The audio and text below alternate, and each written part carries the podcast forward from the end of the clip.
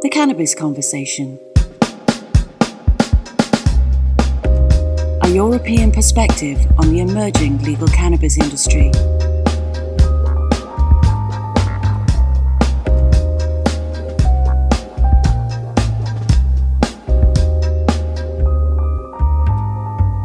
Welcome to the Cannabis Conversation with Anush Desai, where we explore the new legal cannabis industry by speaking to the professionals that are helping shape it. Welcome back. Hope you're all well. I've just had a lovely Easter break with the family up in Northumberland, a beautiful part of England near the border of Scotland.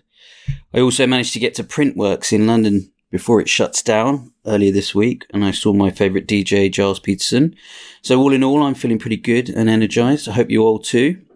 In cannabis news, reality seems to have set in a bit with Germany's plans for legalization. The plans for full legalization seem to be scaling back given legal hurdles coming from the EU. It was always going to be difficult to overcome some of these, as we previously discussed on the show. Looks likely they'll go down the route of trials, decriminalization, home grow to begin with. Hopefully, this pragmatic approach gives hope for longer term success. Looks like a few businesses will need to rewrite their over optimistic pitch decks to match this reality, though. I'm off to Brighton on Friday, where I'll be chairing a panel at the Brighton Medical Cannabis Summit. It's hosted by Clark French and the team at the United Patients Alliance, who are one of the original patient advocate organisations in the UK. It will be great to see a lot of people and hear from patients on the challenges they face and the progress that's being made or lack of. Uh, should be a great event, so if you're on the South Coast, please do join us. I've posted info on our LinkedIn page. Once again, this episode is sponsored by our good friends at Lumino. We're talking about cannabis seeds today. Lumino have recruited for a number of cultivation teams from master growers to, to all their support staff. They've also worked on a number of breeding projects too, so well versed with these type of roles.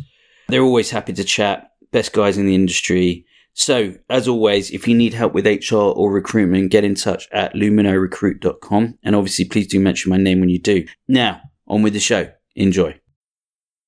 On today's show, I have Jorge Cervantes, Dr. Gary Yates, and Stefan Meyer. Jorge is a world renowned expert on indoor, outdoor, and greenhouse cannabis cultivation and writer of a new book, We Grow Cannabis. Gary is Chief Scientific Officer at Pharmaseeds. Pharmaseeds are a specialist supplier of propagation materials and have expertise in commercial cannabis, helping cannabis and hemp cultivators worldwide. And we have finally on the show, Stefan Meyer. I've been trying to get him for ages. Real cannabis OG, many roles, including CEO of PhytoFlow, offers consulting and project management services to people in the cannabis industry. Guys, welcome. How are you all? Great. Really good. Hey. Very well, thank you. How are you? I'm good. I'm cold, but I'm about to go on holiday, so that's good. Looking forward to chatting to all of you guys. Bit of a dream team here. And we'll be talking about cannabis seeds, which is weirdly something we've not massively covered on the show before. So I'm looking forward to learning a bit more there. But you guys have all got very interesting backgrounds and loads of stuff going on. So let's maybe talk to you each individually first and, and get a bit of a the backstory of how and why you're involved in the cannabis space. Jorge, would you want to kick it off with your background? Yeah, sure. I'm the I'm the oldest. I've been here longest. I've been doing this for 40 years, 40 years publicly. That means my first book, this one here, came out 1983. 1983, before a lot of people that are listening were born, right? So anyway, it was pretty basic. Went through a big learning curve before I well, I I've done I've made 50 books in eight different languages. You can see them all on my, my website, jorge-cervantes.com. But the big news, the real big news, you know, I mean, I've done a few things. You can you can see my whole history on my website. That's probably easiest way to to look at it. So I don't have to sit here and, you know, tell you all this stuff. But I've done a lot of traveling and I've I learned that more people talk other languages than just English, right? And to that end, one of the things I'm doing, well, I've, I've done several things, but I've done this one book. It's called We Grow Cannabis. It's a 100 page book, PDF format, all digital. You can download it at my website, marijuanagrowing.com. And that's marijuana with a J in it rather than a H or a G, but marijuanagrowing.com. And you can download it there. And also, we've translated into Spanish, uh, Cultivamos Cannabis, and it's also in a PDF format. And beyond that, and that's all free. Everything's free. That's really important. Free, free, free. And you can also download this book, or at least the first, I think we've got 11 chapters of this book done that are up on the website now. And that's at marijuanagrowing.com. And I'll tell you, this book, we're putting 27 chapters up, the entire book.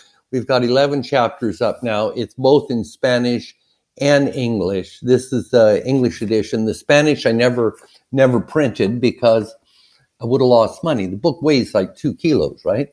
So it's, it's quite a bit. Just for the benefit of the audience, that's the Cannabis Psych- Encyclopedia by Jorge oh. Cervantes, because audio only listeners. oh, pardon, pardon. Yeah, the Cannabis Encyclopedia. I could, I could see the name and you could, but I don't know about everybody else. Actually, this is the longest book you ever wrote. Yeah, it is. It yeah. is. It, I mean, the thing, it's got like 600 pages in it, you know? it's huge. It's really well done. And it's been, I published it 2015. So it's like eight years now that it's been out. It's done very, very well. But with the internet, there's so many things given away for free that my partner, Stefan Meyer, talked me into putting this up for free. And I'll have to say it was a great idea. It's really good because this way we can build a community, a cannabis community and that's what we really want to get everybody together. Because I'll tell you, I've seen a lot of fighting, a lot of like, I'm the best, I'm the original, I'm this, I'm this. And they, all these statements start with I. I would like to have statements start with we, we, we can do it. We can do things together. That's very, very important because we're all going the same direction. Might as well get along. Mm-hmm. Absolutely. And I love that that message, Jorge. And that's it's all about collaboration. So it's great that you're doing it. And very interesting, kind of, you've been long in the game, writing all those books. Have you run into any trouble along the way? I can't imagine those books are uncontroversial. Yeah, you know, I used to have to wear a disguise. Yeah, here's some pictures of it. There's me in a disguise, right? And that was so I could go across a lot of borders because I crossed a heck of a lot of borders. You know, most of the time I had to wear the disguise for 25 years. Sure. It was quite difficult. Oh, yeah, yeah, yeah. I mean, at one point, half my friends were in, in prison or on parole. That's not, I mean, that's parole. It's not like probation, parole. That means they've already served the hard time and they have a bracelet on their ankle, you know. And back then, house arrest wasn't very, very common but yeah, yeah, that's been going on for years and years of problems, and it's a lot less now. No, I don't know if I will go to, to Russia right now, but that's about the only place that I wouldn't go. And that's, well, they tie me to a bunch of other stuff there that I have nothing to do with. I didn't do anything. I don't know what they're talking about. Yeah. and before we move on to the other guys, I mean, again, you know, you've got a long history here what's your reflection of how things are now? And you know, were you hoping for this to happen earlier? This more this sort of liberalization around cannabis. It hasn't happened quick enough, in my opinion. But you know, man, I'll, I'll tell you. You know, like I said, my first book came out in 1983, and, and I had to self-publish it. I thought by you know another five years, say 1987, 1988, 89, that it would be legal. You know, I really did, and I was just a bit naive, quite naive. And then, you know, I've seen so many things happen over the years. So many people try to take over, take over entire continents, you know, of the business there or not share information, do things that would only help them and them alone. Nothing really surprises me anymore. Now, I mean, the big business, now they're involved and with big business, it's it's interesting, you know, because they're not going to go away, and there's a lot of people that just complain and they do nothing, and then they complain. I say, look, you guys got to get together, band together, and move all in the same direction together, because when you're in fractions like this and all kinds of different small little pieces, you can't really help anybody so yeah, it doesn't surprise me at all. And the way things have grown have been go- grown because of politics. And with the big business and stuff, like I said, they're not going to go away. And furthermore, they're going to make big problems for smaller growers in the future. I, I don't see that changing. The way it was legalized, the states have a limited uh, population. You know, I like for example, the example I use is the state I was born in, Oregon. They've got like four million residents, and they've got about four times too many dispensaries for those four million, and there's about eight times too many growers, and so everybody's suffering. You know, and then there's two other steps that are going to happen so they they they barely stay stay alive you know people that have really low consumption i mean really low expenses are going to do very well. But the other ones there's so many that don't have low expenses. And then the next thing that's going to happen is they're going to allow interstate commerce. And what's going to happen with interstate commerce where you can trade between the states the states that have a, a better climate are going to dominate it. Like california is already dominating agriculture in the United States. It will then dominate the cannabis trade, just like other plants. Then the next thing that's going to happen, maybe it'll happen that or the other one for the next thing first, which is they're going to allow banking, banking, and that's going to allow big business to come in, just like happened in Canada. So those things are stuff that the growers they damn well better pay attention to because they're going to happen and it's just a matter of time. Yeah. So that's why I want to I want to see everybody organized and be on the same page ahead of that. Yeah, interesting. Yeah, I think the the issue of oversupply seems to be affecting all markets across the world. So it's interesting that you picked up on that as well. Thank you for that, Jorge. We'll come back to you in a minute when we talk about the topic of seeds. Gary, do you want to step in next and tell us a bit about yourself? Yeah, sure. So I'm going to start right at the start. I normally chop off the, the, this part of, of my story, but I, I, feel it's more relevant, especially given what Jorge just said. My interest in cannabis started growing up in Scotland in my teens. I was kind of aspiring musician, and I found cannabis was quite useful for creative output. This was something I did. I became a professional musician for a few years and I used cannabis quite a lot during that time as well. But I had an epiphany on a trip to Amsterdam and it basically enlightened me to, to go and study genetics. And one of the, th- the curiosities behind that was why does this plant in particular able to do these things to people? You know, they can, obviously everything starts with the genetics. So I was that was one of the questions that was driving me towards studying that. So fast forward a little bit, I got a, did my degree in genetics. I was interested in studying at the time human disease, you know, and, and, and genetic disorders. But I kind of like also like mixing things up. So I kind of studied all sorts of different organisms from yeast to E. coli and mice. But where I really found my home was in was in molecular biology, specifically in plant science. I did a PhD in, in plant pathogen interactions. I discovered a, a, class of enzymes in plants that was related to the kind of, well, various processes, but one of them was early detection of pathogens. It's something that had been overlooked in the signaling cascade. After that, I went on to study photosynthesis um, in algae. There's a type of algae called Chlamydomonas reinhardtii, and what it can do is it can supercharge its photosynthesis by concentrating carbon around the site of photosynthesis in an organelle called the pyrenoid. And um, this really fascinated me. You know, like if an algae can do it, an algae is a single cell which, you know, could essentially acts like a, an entire plant, but it's just a single cell, you know? So if, if an algae can do it, then surely a plant can do it. And sure enough, there is a couple of examples of plants that can do it. And yeah, we were trying to work to back engineer it so we could put it into plants to help, you know, feed the feed the soon to be starving world because we are growing a population exponentially almost, and we're not, you know, we don't, we're running out of space to grow food. And that's a big thing that's we never talk about it in cannabis, but it's a world problem. And predictions are like by 2050 we're going to start really having major food shortages if the population keeps rising. The climate keeps becoming you know continues to be unpredictable. So anyway i'm sorry i'm going off on a bit of a tangent there. But yeah so that's did my phd did the photosynthesis and then kind of came full circle by getting a job at pharmaseeds as the as the genetic expert. So i was going a shop around the world for genetic suppliers and we scrutinize them and we find the best and then we supply that to the, the LPs around the world. That's essentially what I've been doing for the last two and a half years in the industry. As the chair, uh, the uh, chair of the plant science and the Cannabis Industry Council, and it's been an absolute pleasure to work with Stefan and Jorge writing the book We Grow Cannabis and then coming back full circle to my roots of, of using cannabis as a musician and then you know having gone through that kind of like academic and professional path and now coming back in to explore more well let's make this a community because that's where it all started for most of us you know? So yeah that's kind of my story in a nutshell. Brilliant. Thank you gary. That's superb. I like that. Taking in lots of different angles as well. Um, i'll ask you a bit more about the music another stage. Stefan finally i get you on the show. How lovely to have you here.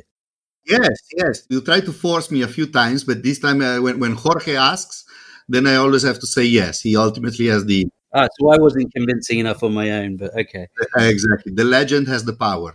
so you got to say yes to Jorge. Absolutely. Um, yeah. So maybe, you know, instead of telling you my story, since I have uh, already more than 20 years of friendship with Jorge, I will tell you a little bit how, how we met and how it, it also interconnects to my story.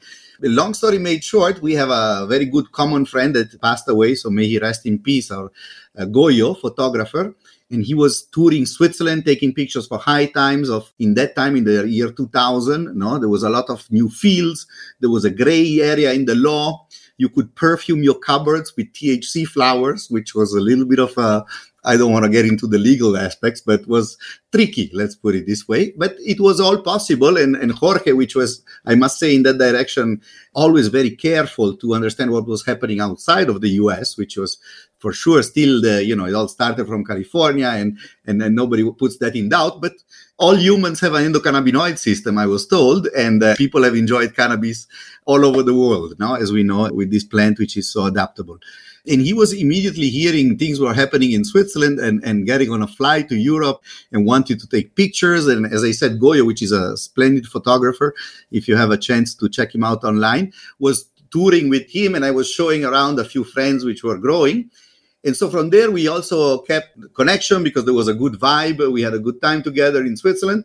And from there, we always kind of uh, shared information, which is, I think, the nice thing of Jorge is that he always stayed the grassroots and he, you know, he never showed us his Bentley, though I, I was told he had five but he's more of a, he walks around in the show and uh, takes a picture with everybody just because I think he is a, it's kind of his nature, no, his DNA. Getting back to the genetics of Gary is to be a simple person enjoying, you know, the, the, the basic pleasures of life which is also part of our connection. And so there you exchange information. And after I went on into few dreams, and ultimately in 2012, I was getting the first uh, research license from the Ministry of uh, Health in Spain so an official license to investigate medical cannabis. Now there are many, but in that time, that was the very first time the Ministry of Health granted one. And with that team, with a company called Phytoplant Research, I was able to research. On one side, we were doing breeding with breeder Salvatore Casano. We were looking at chemotypes. So, what's the most productive variety of CBDV and THCV? And you really go with every cannabinoid uh, rather than with every fantasy name. There was no train wreck there. There was 777 slash 42. Those were the names of the breeding program, of course. And so we went with science, with a very accurate vision. And also on the other side, we try to purify those cannabinoids to bring them to GMP. So APIs, so-called ingredients for pharmaceutical products in the pharmaceutical industry. So I would say probably the most challenging system I've ever had to deal with in life.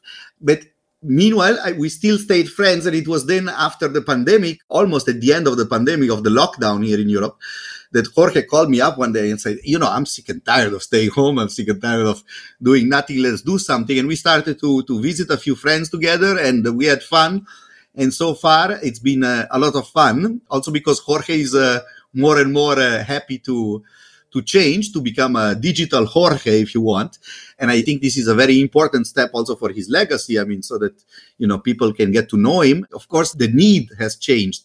The first book, no, that Jorge, you you you couldn't even get a, a book company to print, right? And uh, you had to print by yourself. And now it's digital, and you download it. You know, fifty thousand copies in a week. I think it was the first. So it's the dynamic has changed, but the, I think ultimately, and then I, I shut up. The need to grow cannabis is still there. Now we are humans on this planet this is a wonderful plant. And I think grassroots, just like people like to produce their beer, they should be allowed to grow at home at this beautiful plant and get in contact with nature and have this one-on-one no when it goes industrial we see what happens with the, with the canopies and all the you know billions of losses which is kind of uh, still difficult to understand but when you grow at home it becomes a personal intimate relationship and jorge has always been very careful i think on this side and also addressing basic problems this is not the the championship of who's the best grower in the world, which seems to be uh, quite popular. But it's also sometimes, hey, don't overwater. Be careful of this. Look at this color of the leaf and try to understand what you did. So I think that's really the power.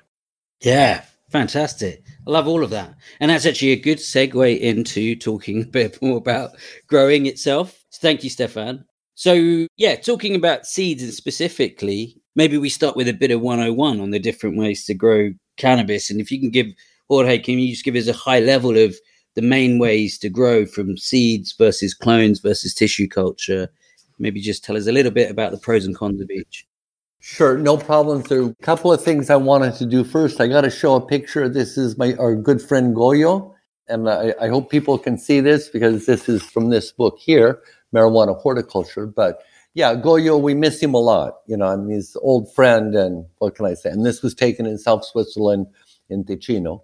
And also, Stefan and Gary were co-authors on We Grow Cannabis, and I didn't mention that before. I'm and I'm so happy to work with them. They are like young, smart, and uh, wonderful, wonderful guys. And yeah, and as far as seeds go, there's a lot of things that have changed. You know, with seeds. Well, first you've got seeds. You plant the little seed it comes up and it could be a male or a female. And the main ones that we want are females if we're not breeding, or they could also be a feminized seed. And of seeds, you've got two, well, two basic kinds. One photoperiodic reactive, and that means they need 12 hours of, of darkness and 12 hours of light flower, or more or less that photo period, which hours of light to darkness during a 24 hour period. And then you've got uh, non photoperiodic reactive, or they call them auto flowering now. And those flower after usually about three weeks of growth. And then they have a different flowering rhythm. They they'll start flowering, but they'll they'll flower slowly, and then they'll they'll grow up higher and stuff. And we've learned an incredible amount about them over the time. And then also with seeds, and then the photoperiodic reactive and the auto flowering plants, they can either be feminized or not. And feminized means they have a high propensity for to turn out or female plants, which produce more more flower and that have a higher drug content, both CBD and THC, as well as the other cannabinoids. And then on the other side, we've got cuttings or clones, people call them and that's just simply uh, the tip of a plant cut off, or it could be, you know, part of a plant cut off and then rooted, just like you'd root a flower or geraniums. We used to root geraniums all the time. And there's pluses and minuses on both sides. The clones, for example, those have the potency of the mother plant and they're much quicker. It takes about two and a half weeks to for a good solid root system to develop and then they can be uh, grown up, say, to a foot tall, 30 centimeters, or 45 centimeters, a foot and a half. And then they can initiate flowering, or they can be put outside to initiate flowering underneath the, the sun. Or if it's an auto flower, it'll it shouldn't really be transplanted very much. That's a smaller point, though. Or I mean, uh, yeah. And then after that, or no, auto flowering, you can't you can't really take clones of those. Pardon. But the clones also have a very a big problem. One thing is they can get a disease, like oh man, there's several, but the powdery mildew is a, a main disease they can get. You can't see it; it's inside the system of the plant, so you don't know if that plant has a disease or not. And yeah, yeah, it could be a big problem. And then it's a lot of times soil borne or will move through the entire population of plants. And so you could have a complete room full of sick plants and not even know it until way late, until it is too late. On the other side, the seedlings, They generally don't get disease. You can get them with, I mean, they can catch it later, but you've got a way better chance of not getting any disease whatsoever when you're starting with seedlings. And as well with the seedlings, you know, it's a cross between a male and a female plant. Usually it can be a self plant that's crossed with itself, but that's a little bit more sophisticated. So, anyway, what happens is, like I said, they usually don't get diseases. And two, you've got a much larger selection of varieties you can grow or strains of plants. It's almost infinite because cannabis is an out, outbreeding plant. But also with seeds and breeding, before, I mean, the cannabis growers, especially the illegal one, they've done really well. They've done incredible work over the years to make sure that the plants would produce as much high THC content as possible and were disease and pest resistant. But nobody really knew what they were doing so much. I mean, they kind of had an idea, but were really using tactics, breeding tactics from, well, the 1930s to the 1950s and maybe even early 60s. But now we've got really well educated people like Stefan and Gary that they show a whole new world because now we can scientifically test all of these plants and know exactly what we're getting and we just go go forward much much faster than before. Before it was kind of like rolling the dice and throwing them against the wall and seeing what happens except instead of like a couple hundred different possibilities there's a couple hundred thousand possibilities yeah Yeah. so Yeah. that's kind of like the basic Brilliant. difference between cuttings and seeds or clones and seeds Thank you. And it's good to see the pros and cons. And disease seems to be a big factor in this, but good to see that the breeding has happened to sort of counteract some of these undesirable effects, let's say. And so maybe, Gary, you could step in on the next question. Seeds in itself, there's a huge commercial trade in seeds. Can you tell us a bit more about that? I suppose that's quite key to what you do at Pharma Seeds. Yeah, absolutely. So seeds have, as Jorge said, have changed a lot over the last few years. But generally, I mean, as far as I can see, and, and not to overgeneralize, but you have two types, other than the varieties that Jorge explained, I'm talking now about the, what, the, what the seeds produce. Generally having now, so we'll assume they're all photoperiods and all feminized, for example, right? What we have is the traditional breeding would also, would often produce seeds that were very good for pheno hunting, where you would have variation within the seeds. The seeds are brothers and sisters, and those the variation between those brothers and sisters can be seen. Okay, just the same as it can within humans. But there's another way, a more agricultural way of breeding, which means that you do selective breeding for generations, and you create what's known as IBLs, which are they call inbred lines. And these are very homozygous. This means there's very little genetic variation within those plants. Now, when you cross two of those types of plants, you create often a very stable F1 hybrid. So when you have a seed lot produced like this, often you have a very uniform phenotype versus the more kind of what I would call something for pheno hunting, you know, more variation. So a commercial level, on the legal level, the licensed producers around the world level, we're obviously trying to grow for consistency whether that be for medical or whether it be for recreational in some of the places in North America, consistency is a, is a big driver. So this is one of the considerations when you're dealing with seeds. And often, you know, the time it takes to make seeds that are really uniform and stable results in a higher cost because it takes years sometimes to create those lines versus just crossing two polyhybrids, which is done often historically, and that doesn't necessarily produce a very stable progeny. And which is why in cannabis we often use clones back in those days because you would have to pheno hunt from the seed, then you would find what we call a winner, and that mother plant would then be passed around. The clones from that would be passed around because it saves people from doing the pheno hunt. So different markets have driven the genetics of the seeds in different ways, and now we're on a place where in general, what we're seeing is an overhaul and everyone's trying to do things more professionally than it was done before, more in line with other agriculture. But you've always got the other element as well. The legacy element is still there. So you have, in my mind, there have these two different elements of, of breeding.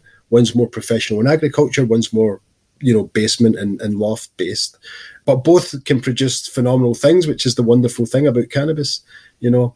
And then just to throw in one other aspect to this, when you go to the, the natural populations of cannabis fields around the world in Asia and stuff like that, when you pheno hunt from there, if you don't do it on site, wherever you do the pheno hunting, the environment plays a, a factor, obviously, in what comes out. So there's almost an infinite play we could have with these genetics as if we went back to the source. And this is the big thing that I wanted to make a point about when you asked me about genetics is we need to increase the genetic diversity because we have tons and tons of strains out there or cultivars, but they're not really diverse and we need to bring more diversity in, both for what, what Jorge was talking about for disease resistance and, you know, for an ever changing climate and to grow in drier places, for example, we need that genetic diversity. And also for the different compounds that the plant can produce. Currently, in, in a minority level, or sorry, in a, a limited level, we might find other variants out there that can produce that in a higher level, and that may be more, you know, beneficial for various health things. So when I'm supplying seeds around the world, there's a lot of consideration, the environment, what you're trying to do with them. Do you want to pheno hunt for something unique and then create a mother plant and, and then do clones for consistency? Or do you want to grow straight from seeds for, for consistency? And then that's one of the considerations I'll need to think of. And those two things, I prefer different suppliers to do both because they have different expertise in that in that side, you know. Does that somewhat answer the question? Yeah, no, that's brilliant, very comprehensive. And I mean, the key bits that I pulled out of that is the need for consistency and the, the sort of inherent variation. We're trying to sort of minimize that just so that you know what you're producing and, and people know what they're buying consistently from the, from the same person. So that's very very interesting side of it. I guess one of the things that uh, maybe I'll, I'll ask Stefan about is building on what Gary said is the the growing environment that's suited for seeds. So very basic is you know something that grows well in Morocco.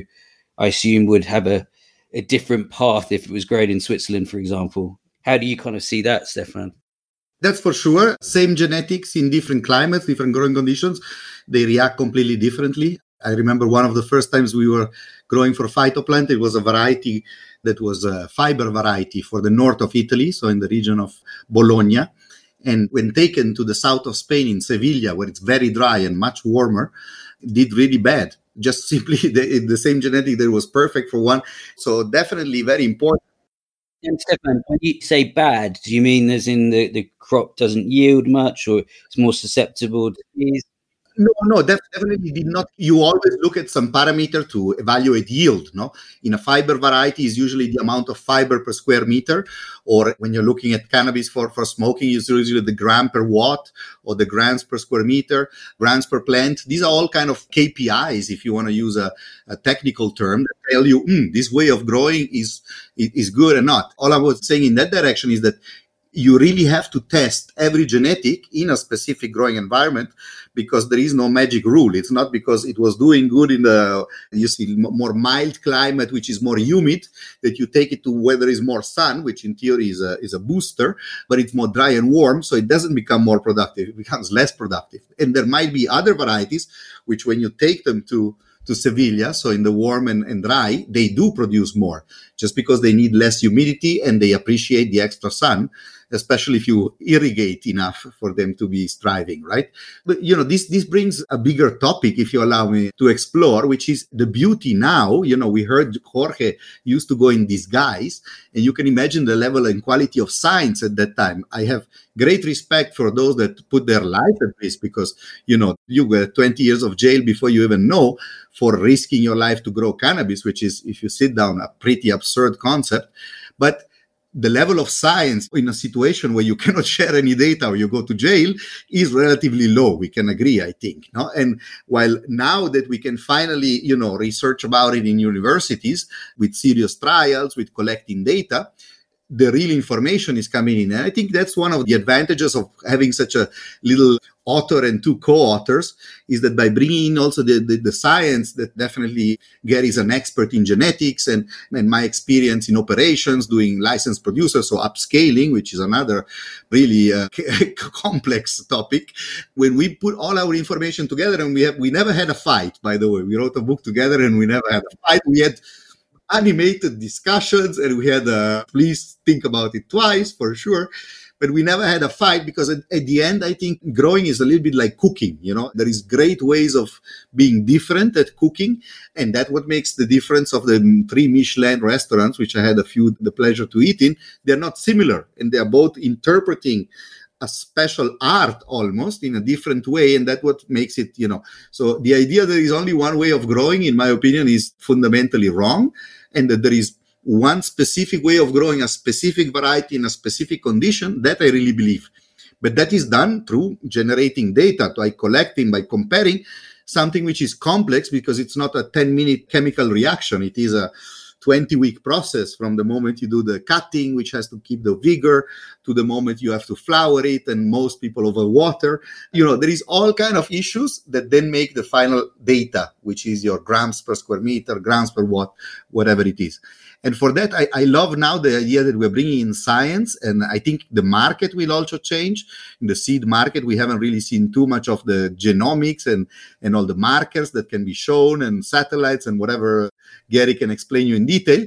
But show me it's different no we've been calling Trainwreck there's uh, interesting studies now showing that Trainwreck in the us is something which has a lot of limonene but then in the other places a lot of pinene. And so basically we are giving names to things which are completely different probably for marketing reasons because it becomes a hype and everybody wants Trainwreck. So can we bring some science so we understand this fascinating plant which by itself is already very complex? So the moment you throw also prohibition and stupidity onto it it becomes pathetic yeah, wow. There's so many things there, isn't there? I mean, there's quite a few projects that are looking to sort of standardize because the, the names are literally just marketing, aren't they? Really, and the huge variability from different jurisdictions on the same purported name of, of a strain or cultivar. So I know efforts are being invested into figuring that out. Uh, Gary, I think you had something you wanted to add quickly on this yeah, I was just to say about the, you know, the Stefan made some great points there, but it's funny because we've all been around the world and seen cultivation at different scales on different levels. But one of the things I think we three agree on, which is strange that you have, as Stefan says, you know, almost three cooks agreeing on one recipe. Actually, if the plant is grown in a kind of natural way with rich soil, then that produces a product that is generally of high quality. You know, if the plant's been managed right and it's grown naturally. Or not to say that's the best way. I'm not saying that at all. It's just that we three kind of agree that that is often results in a good product because you have the natural biome in there which can buffer against a lot of the problems that you cannot do in an artificial system.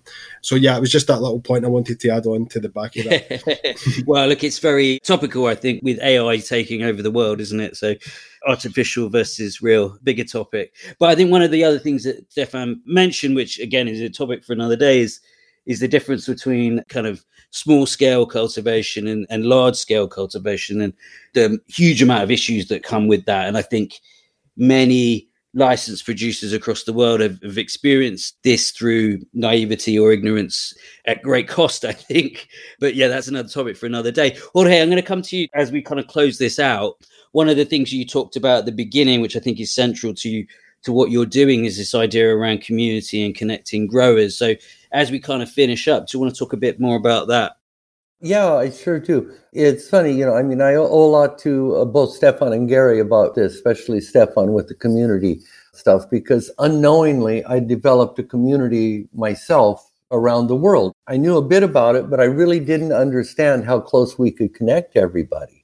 Well, now since we're going from you know written books, written a lot of people have this one sold over a million copies, you know, but a lot of people you know have this book, but in English, Spanish, Dutch, you know, just a few languages. But now now we can take all these books in a lot of different languages, not just, you know, five European languages, but we can put them in Thai, we can put them in Russian. There's a lot of Russian speakers around the world. A lot of them are not in Russia. You know? And there's also no borders. We don't have border problems. I mean, I've had a lot of problems with borders, trust me, a heck of a lot. And, you know, where we couldn't get books into a country like Australia, that was really difficult. You know, we had, took them three years to catch us, you know, after I got the first notice, three years. Yeah, so I'm pretty proud of that. and then Canada as well. We had uh, huge problems there, and lots of places. Latin America, it's huge, and it doesn't, you know, it doesn't pay you to send a book that weighs two kilos everywhere, you know. And people just have less money there. So what we have to do is now everybody has the, the mobile phone and we have good bandwidth. Now's the time we can really build a nice community and have a lot of different languages and a lot of different climates as well. We've got everything from, you know, tropical to short climates, uh, freeze climates, 90 days without without freezing or, or less. And I'm really excited about getting everybody together and getting across some of this just basic problems we've had in the past of, you know, this industry has really built it where where you've got people over here in one area do not communicate with the people on the other area. And I want to make these circles connect. And that's what we're doing now. And we're not just doing it, you know, just for commercial reasons like usually is done. We're doing it because to me, it's, I mean, for, well, Gary and, and Stefan and me, it's just a heck of a lot of fun. and you, know, you feel really good every morning when you get up, smile in the mirror. It's like, I want to do more of that instead of going and thinking, well, see, I'm going to make another thousand euros today. That's, you know, I mean, some people are really into that. It never really worked out well for me. You know, a thousand euros is nice. Don't get me wrong, but I'd rather have a smile. I'd rather have a smile all the Absolutely. time. And there's nothing like people saying, "Thank you." Feels great. Yeah. Feels great. Yeah, absolutely. I applaud any efforts to bring people together. So I, I, love the story behind that. Guys, the time is kind of quite tight, so I'm going to have to wrap it up now. But thank you all for for sharing your time today. We barely scratched the surface. I think we could have talked about lots of this stuff. So I'm seeing another show coming up that we need to get you all onto. But thank you again for joining us, and it'd be great to have you back on at some point. Thank you, Anuj. Thank you. It was a pleasure. Yeah, thank you. Thank you. Thanks so much for sure. Cheers. And grow cannabis. Thank you, guys. Take care. Thanks again for listening. Hope you enjoyed the show. If you did, please subscribe, rate, review, and share the podcast. Will help me spread the good word on how this amazing industry is developing. I'm a commercial lawyer and I work with a number of cannabis businesses in the UK. If you need help with commercial contracts, data protection, employment, corporate, or other business legal needs, please do get in touch with me via LinkedIn or at anuj at canvas.global.